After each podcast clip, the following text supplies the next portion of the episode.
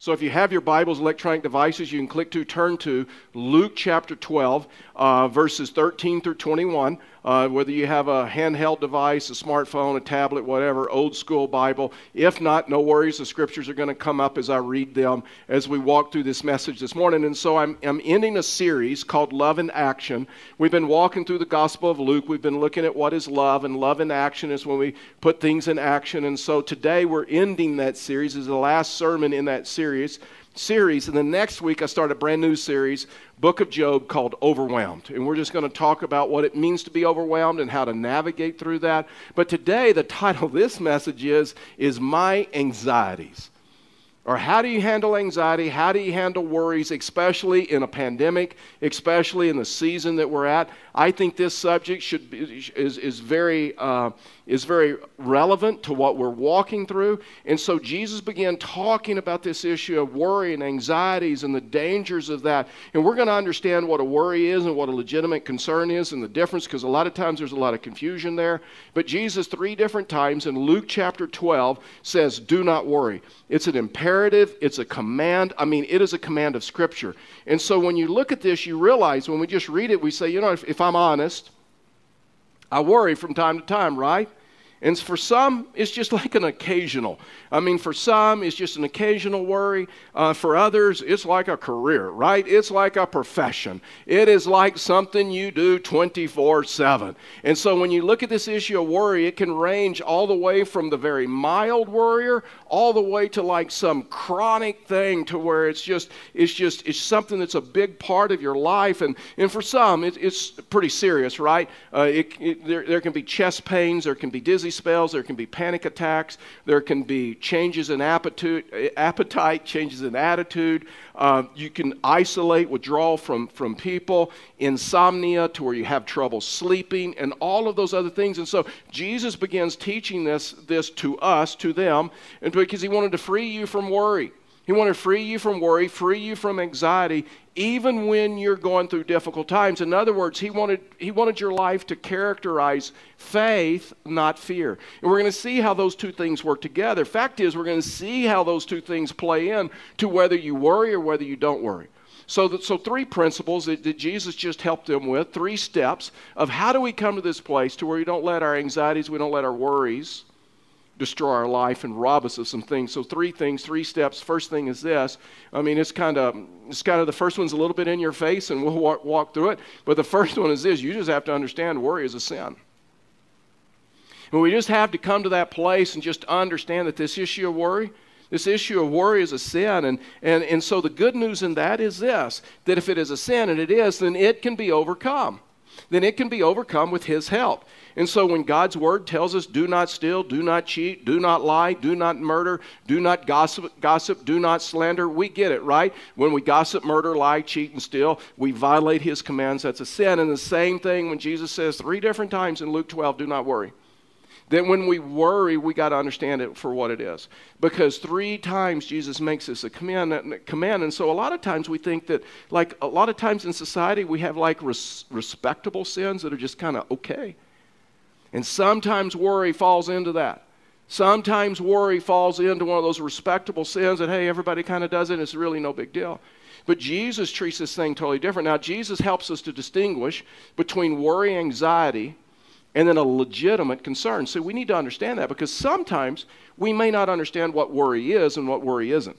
And so Jesus makes a distinction talking about this. There's a difference between worry and anxiety and a legitimate concern. See, a legitimate concern is this is to where you and I focus on probable difficulties, probable, probable problems, and as a result, it produces action in us.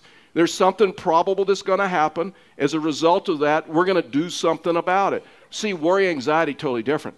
Worry, anxiety is this it focuses on improbable difficulties things that may never take place. And, it fo- and you know what happens? inaction. We do nothing. In, in other words, for me, and just in like my simple mind, when I think of worry, it is stewing without doing.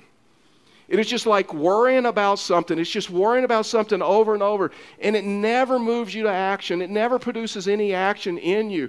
I mean, this afternoon, uh, Karen and I are going to head up to Springs. We, uh, our, one of our granddaughters, Nessa, turns five today, big day, especially for her, because she says she is now a full hand.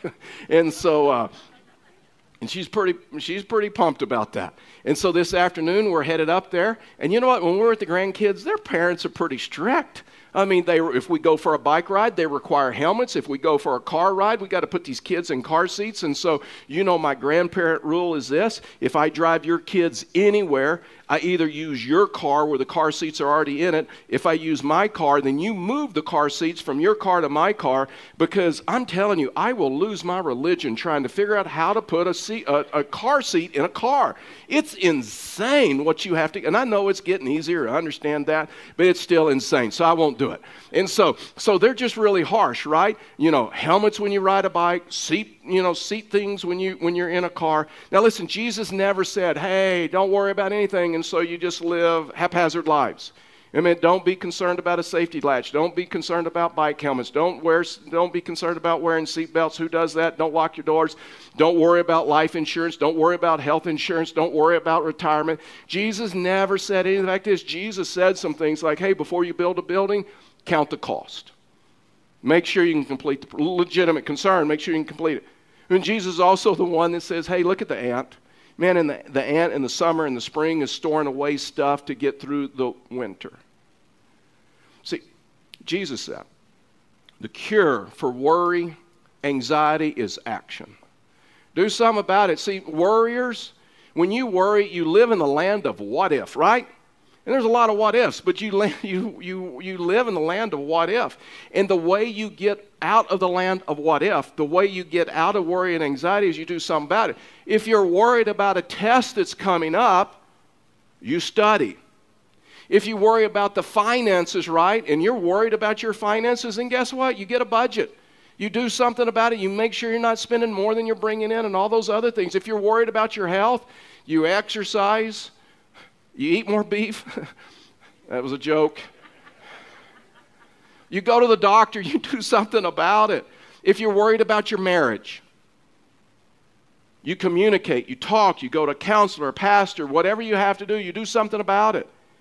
If you're worried somebody's mad at you and you've like offended them, it's not stewing without doing. Guess what? You pick up the phone and call them.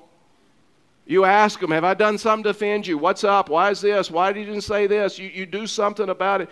See, that's not worry. Listen, Worry is, is not a legitimate concern, that results in action. Anxiety focuses on things that are uncontrollable, improbable circumstances that take no action. I mean, it's always living in the land of what if. I mean, just living in this land of what if. What if they're mad at me and you do nothing about it? What if, what if I'm not a good friend? What if I'm not a good parent? What if I wasn't a good dad? What if I wasn't a good mom? What if I'm not a good employee? What if the stock market crashes? What if I get cancer? What if I get sick? What if my grandkids get sick? What if the company goes under? See, when you live in the land of what if, I'm just telling you, you focus on things you cannot control and you cannot change. See, that's what gives you anxiety is when you're trying to focus on something that you cannot control and you cannot change. And Jesus said, Don't be anxious like that. Don't live like that. I mean, it destroys your peace, it destroys everything. And he gives us several reasons. This is why I love the scriptures, because the scriptures give us several reasons. See, the scripture does it. This is why I love scripture. Whenever there's a prohibition, there's always a prescription. Wouldn't it be frustrating if Jesus just said, don't do that, and didn't tell you how not to do that?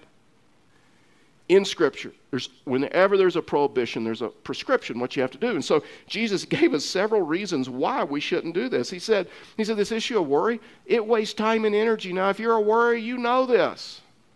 It just sucks the life out. It just wastes time and it wastes energy. Jesus went on, verse 25, and says, In which of you, by being anxious, can add a single hour to a span of life. I mean, it's focused on something you can't control. For me, the way I understand it, worry is like me going out and getting in my truck, starting it up, revving up the engine, but it's still in neutral. I'm going nowhere. I'm just wasting a lot of energy. I'm wasting a lot of gas, and there's no production. Corrie ten Boom said this about worry. She says, Worry does not empty tomorrow of its sorrows, it empties today of its strengths. You worry when you could have been sleeping. You worry when you could have been enjoying your friends. You worry when you could have been enjoying the game, unless you're a Cowboy fan, and we have all kinds of anxiety. You worry when you could have been deepening relationships. Has this ever happened to you? You're going through a tough time, whether it's at the office or whatever in life, and you're with your family on the weekend or with your family on a vacation. And you're stressed and you're anxious and you're living in the land of what if. What if it happens on Monday? What if Tuesday? What if Wednesday? Whatever. And so, and then you come off of vacation, you come off of the, the weekend, and all of a sudden it's improbable circumstances. It never happened. And you look back on that weekend and that vacation, you're like, oh man, I could have had a wonderful time. It could have been unbelievable with my husband, my wife, my family, my kids, my friends. I wasted a day, a week worrying about something that never happened. And so, another thing it says that worry also impairs your personality, it changes your personality. And I never will forget when I started out preaching, um, and it was my turn to preach, and I was assigned to, pre- to preach. That Karen didn't like it a whole lot. Like two days before or three days before I was going to preach, I started worrying with would they like me? Would I say the right thing? Would I say something stupid? Well, that's probable. And so, uh, so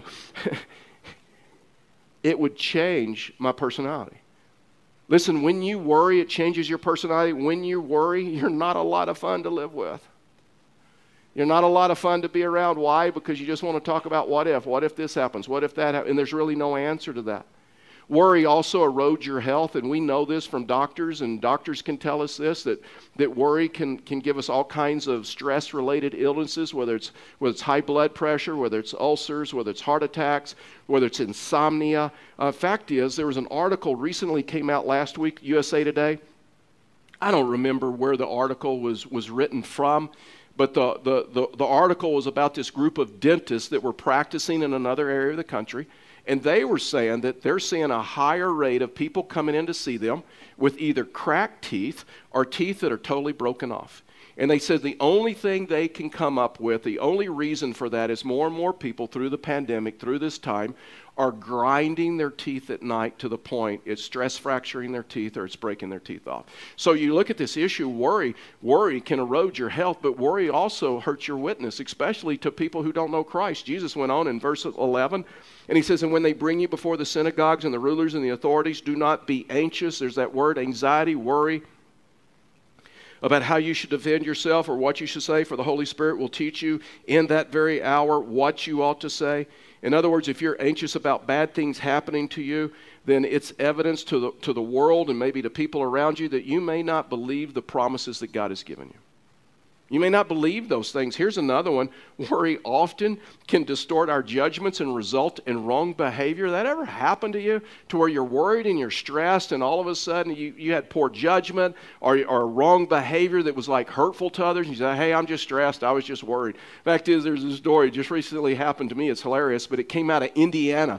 There is this man that goes out and buys a brand new, fully loaded Ford Explorer. Well, three months into the having the vehicle, three months into the whole deal, he realizes, you know what? He couldn't afford it. Maybe he should have had a legitimate concern, right? And so, so he realizes he can't afford this Ford Explorer. So now he's, he's living in the land of what if. And one night he's thinking that I'm not going to be able to make my payments. And if I can't make my payments, they're going to come. They're going to repossess my vehicle. You know, my credit credit rating's going to be like destroyed. I won't be able to get to work. And so all of a sudden he comes up with this plan. The next morning he gets up and he drives to like a lonely country road in Indiana.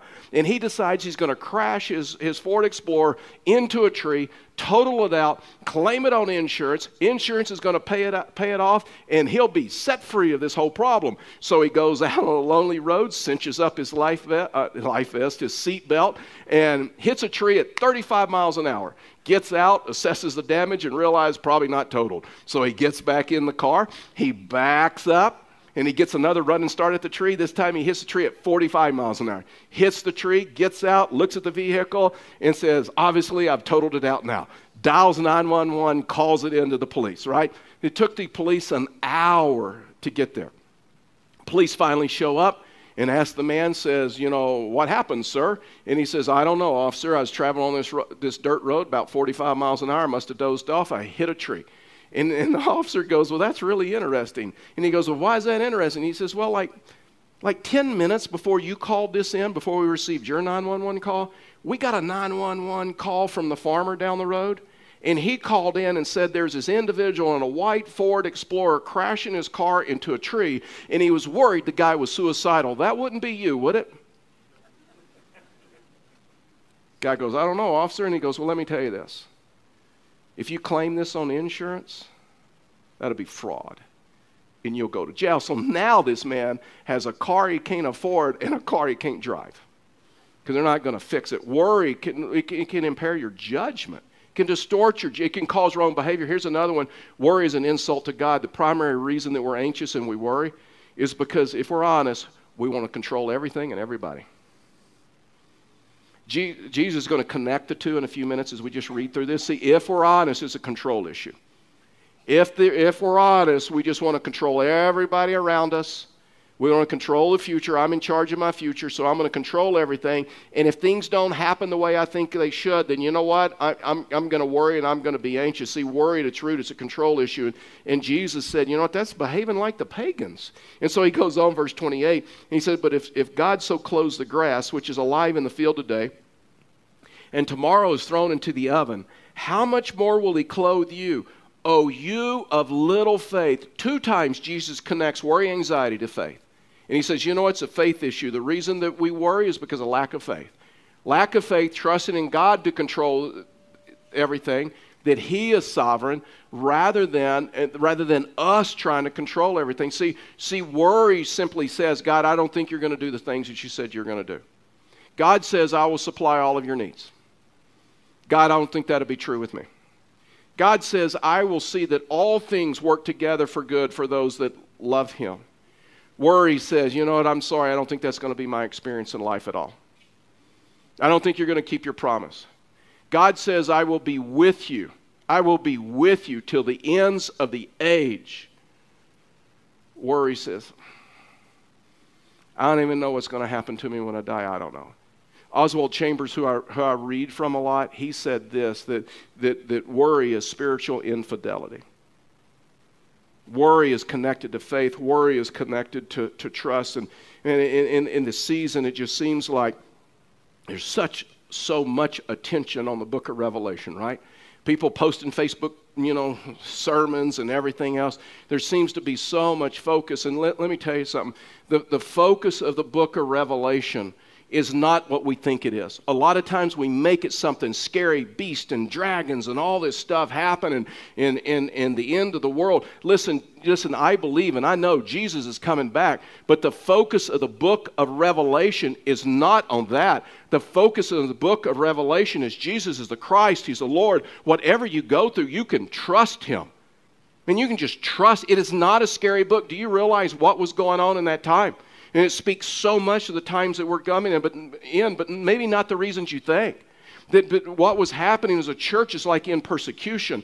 And the churches, I mean, people have been martyred. They take Apostle John and they take Apostle John and they take him out and they martyr, they try to martyr him for his faith. They boil this man in oil. He miraculously survives. He lives.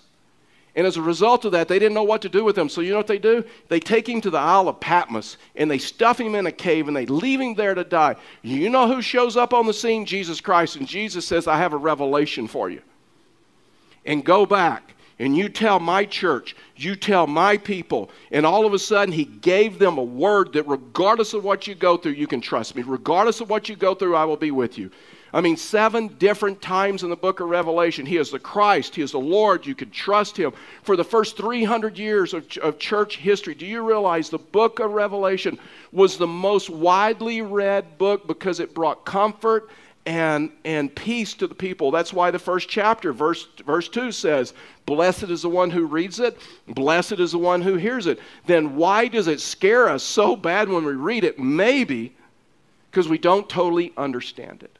And we don't understand the culture, we don't understand the context. Listen, I am so tempted just to take five nights, one night a week, five weeks, and just lecture all the way through it for, for about 90 minutes and just say, hey, let's just open up the scriptures together. Let's, let's read this as the first hearers would read this and how it encouraged and how it strengthened them. See, this issue of worry, when you understand that God is in control. And see, here, here's the problem. So many times we just excuse this away and say, hey, you don't understand. I'm just a worrier. I'm from a long line of worriers. My mama worried, my grandfather worried, my dad worried. Man, I grew up in a family, where we're always talking about what ifs, and that's just my temperament. That's just who I am. Listen, I am telling you, you're in luck because that can be overcome. Through Christ, that can be overcome. The second principle is this you have to de- develop a realistic trust in the providence of God you have to develop a realistic trust in the sovereignty, the plan, the trust of God. See, see that, that's what the book of Revelation is about. That God has given, He has a plan, He has a hope, and He has a future. He has a plan, He has a hope, and He has a future. And a result of that, regardless of what happens, you can trust Him. And so when you look at this, you have to develop a realistic trust in the providence of God. And to illustrate this is so fascinating. I don't know if you've ever caught this ever before, but he uses, he uses two of the most insignificant creatures, plants of his creation. Watch this. It's just fascinating. Verse 24. Consider the ravens.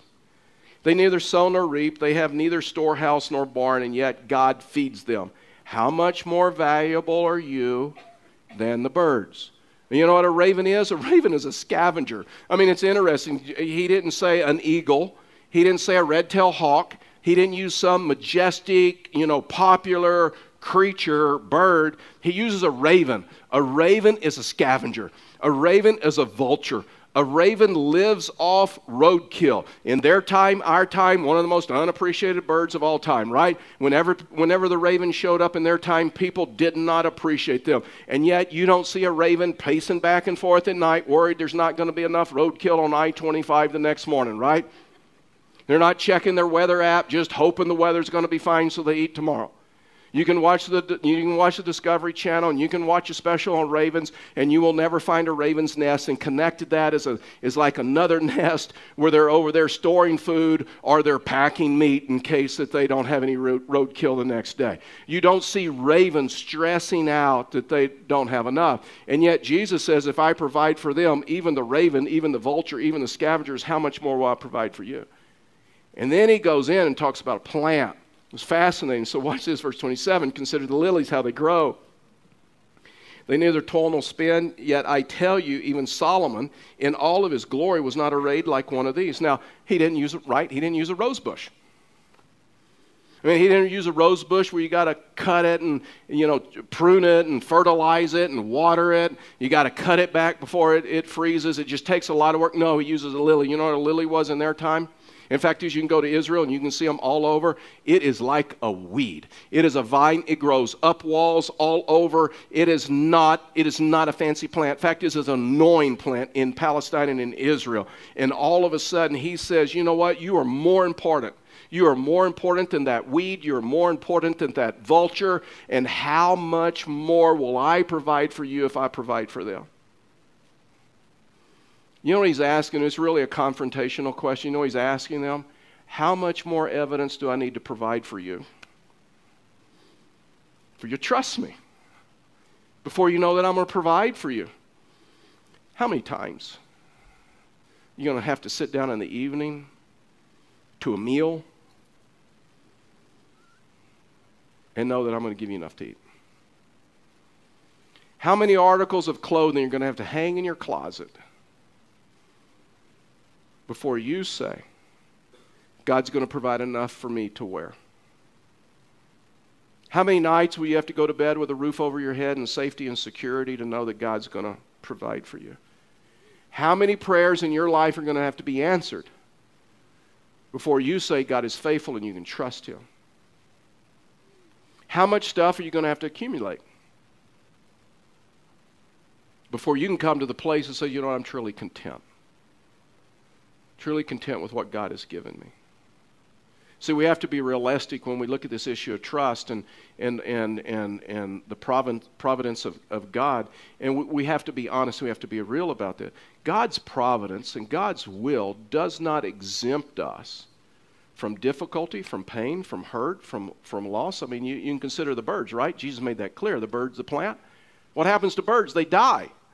I mean, I'm picking up birds all the time in my front yard. I don't know what's up with these birds, but sometimes like a hawk has gotten them and, and there's just like remains. That's my job. And sometimes it's a nest and eggs are everywhere. Sometimes like a squirrel gets in, in all these other, they, they die. See, some people, some people will tell you, you know what the best way to get rid of anxiety and, and, and, and worry? Get it out of your mind. Just act like it doesn't exist. Listen, if that's you, then your peace, your joy is going to be short lived. The best way to overcome worry is not to try to get it out of your mind. The best way to overcome worry is just to face the truth. It's true. We're going to go through difficulties. It's true. We're going to have problems. It's true. People die and couples get divorced and kids have accidents and, and, and stock markets will crash and economies and illness and cancer and, and, and horrible things, right? We live in a fallen world. horrible things happen. And Jesus was the one that said, you know what, when you go through difficulties, I'll strengthen you from where? From within. You will go through tribulation. You will go through problems. You will go through trouble. But take heart. What Jesus is take heart. Guess what? I've overcome. Back to Revelation, right? Back to Revelation. Take heart. I've overcome. I got a plan. I got a hope. I got a future. God's providence means that God is going to reinforce you through whatever comes your way and you learn to trust in God's providence. And it, listen, this is not some Pollyanna faith. This is not some sh- shallow faith. It's, it is not saying nothing bad is ever going to happen to me. It's, it's, it's like whatever happens to me, even death, He is with me. Regardless of what I walk through, and I can trust Him. The third and the last step is this you have to keep your spiritual focus every day. That's why we life journal here. That's why we daily read scripture here. That's why right now, that's why we're praying through the Psalms every service. I mean, that's anybody that does word of encouragement, that's their assignment. You better give us a psalm. You better pray us through the psalm. You better strengthen us because listen, that's one of the ways to get rid of worry. So, one of the ways to get rid of anxiety is just remember the promises. And so, verse 29 through 32, and Jesus says, And do not seek what you are to eat and what you are to drink, nor be worried. For all the nations of the world seek after these things. That's what the pagans do. And your Father knows that you need them. Instead, what? Seek His kingdom. These things will be added to you. Fear not, little flock. And so all of a sudden, He's connecting fear and worry together. Lack of faith. For it is your Father's good pleasures to give you the kingdom. The reason we worry, I believe, the primary reason, listen, is we get our focus off the wrong, onto the wrong things. We get our focus off of God, we get our focus off the kingdom and we get our focus onto things that we can't control. We get our focus onto the tri- primary. Whatever is your focus will drive you. If your focus is financial security, it really doesn't matter how big your 401k is, how big your retirement is, how much insurance you have. You'll worry about it because you're uh, ultimately you understand you're totally out of control. We can have a disaster that could wipe all of that out overnight. If your primary focus is your health, doesn't matter how much you exercise and how much oatmeal you eat. You're still going to worry about your health. Why? As you get older, you're going to worry about your health. If your focus is primarily your children, you're going to worry about them the rest of your life because you cannot tr- control them as much as you would like to, as much as I would like to. You cannot control them. And Jesus is saying you have to get your focus off this world. And you have to get, in other words, he begins talking about laying up your treasures in heaven laying up your treasures in heaven that, is, that, that will not pass away. That's where it comes from. Listen, I, I've got these birds, and for the last several years, I mean, it's just nuts. They, they, they, in the spring, they fly up under our deck and they build a nest. And I can tell the Hope Construction Project is going to go south every year. I mean, they start building a nest in a certain area. I know the foundation isn't stable. I know it's not going to end, end well for the birds. For whatever reason, I've, I've let them do it the last few years. They build their nest, something happens, they lay their eggs, the weight, the wind, the, the, the, the nest falls over. And I mean, it's a mess. It is a mess on the back patio, and I've got to clean it up. Sometimes they're able to make it all all the way to where they have some, some like some babies, and then, then that's really a mess when they're all laid out and someone has to go out and deal with it, usually me. Well, this last year, I'm like, this is insane. Somebody has to end this. I don't even know why these birds show up every year and do the same thing over and over, and they expect different results. I mean, don't they know what happened last year? Don't they know how traumatic that was last year? It was traumatic for me. And so I, I so this time they started building their nest. This last spring they started building the nest. They, they launched the construction project. They're building away the mama bird, the daddy bird, and the whole thing's going down. And so I'm like, Karen, I'm going to end the madness right now. And so I go out there, I get a broom, and I knocked, I knocked the construction project down. They were, I mean, they were not happy, right? The mama bird was relentless. For three days, she would stay out there and squawk like I'd done something wrong. I'm like, I'm trying to help you. And so what I noticed was, fascinating enough, a few days later, they started building a tree in our neighbor's pine tree, and they had a successful family. Woohoo, I won, right? I wonder. I wonder if God is having to shake your foundation right now so you would learn where you need to put your trust. I wonder if we're going through a season. I mean, that's why verse 32 he says, Fear not, little flock. For it is your Father's good pleasure just to give you the kingdom. If you're working through anxiety and worry, then you need to take action, right? If you don't know Jesus Christ, then you need to accept Him and ask Him to come in your life because I'm telling you, you will never be strengthened from within without a living, breathing relationship with, Jesus Christ. You've accepted Him and asked Him to come in your life, forgiveness of sin, and give you the newness of life. See, this is why we have to go through the promises. I'm just going to read just a few and we're going to close. Psalm 3 5 says, I lay down and slept, and I woke again, for the Lord sustained me. And I will not be afraid of many thousands of people who have set themselves against me all around. Psalm 46 1 and 2 God is our ref- refuge and our strength, a very present help in trouble. Therefore, we will not fear, though the earth gives way, though the mountains be moved into the heart of the sea. Psalm 91, 1 and 2. He who dwells in the shelter of the Most High will abide in the shadow of the Almighty. And I will say to the Lord, my refuge and my fortress, my God, in whom I trust. And maybe, just maybe, sometimes our foundation needs to be shaken so we can realize where we put our trust. We've realized where we put our strength. And we have realized when the foundation is shaken that guess what? We can only put our trust, we can only put our hope in Him because He has a plan, He has a hope, and, he has a, and we have a future. And we learn. We just learn to live one day at a time. Matthew 6 34, he just closes this out and he says this Therefore, do not be anxious about tomorrow for tomorrow will, have, will be anxious for itself. Sufficient for the day is its own trouble. Live one day at a time. Enjoy your family, enjoy your relationships, enjoy the blessings of today, and let tomorrow take care of its own. And if you have a legitimate concern, take the proper action. Would you bow your heads with me and just close your eyes? Let me ask you, what is God saying to you as a result of this message? And more importantly, what is your next response? Every one of us has a next response. For you, it may be accepting Him and just coming to the place, whether you're in person service, whether you're watching online, to just accept Him and ask Him to come into your life and forgive you your sins. And if you need to take that step, there's several ways you can do it. There's a QR code on the seat in front of you if you're in person.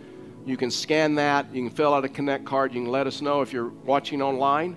You click the live prayer, you can click the live prayer button, and a prayer partner will, will join you in a virtual room. Or you can click Connect card, and you can fill that out, and we'll get in touch with you. But maybe you've done that. Maybe your next step is to say, you know what, Lord, I'm, I'm going to win over this issue of anxiety and worry, and I'm going to learn to put, place my trust in you. Father, we thank you for today. We thank you for your love. We thank you for your grace. Father, we thank you that we can gather together in person and online, and we can worship you. We can be strengthened by your word. Father, would you give us peace? Would you give us strength? Would you strengthen us from within? as we trust you. For we ask these things in Jesus' name. Amen.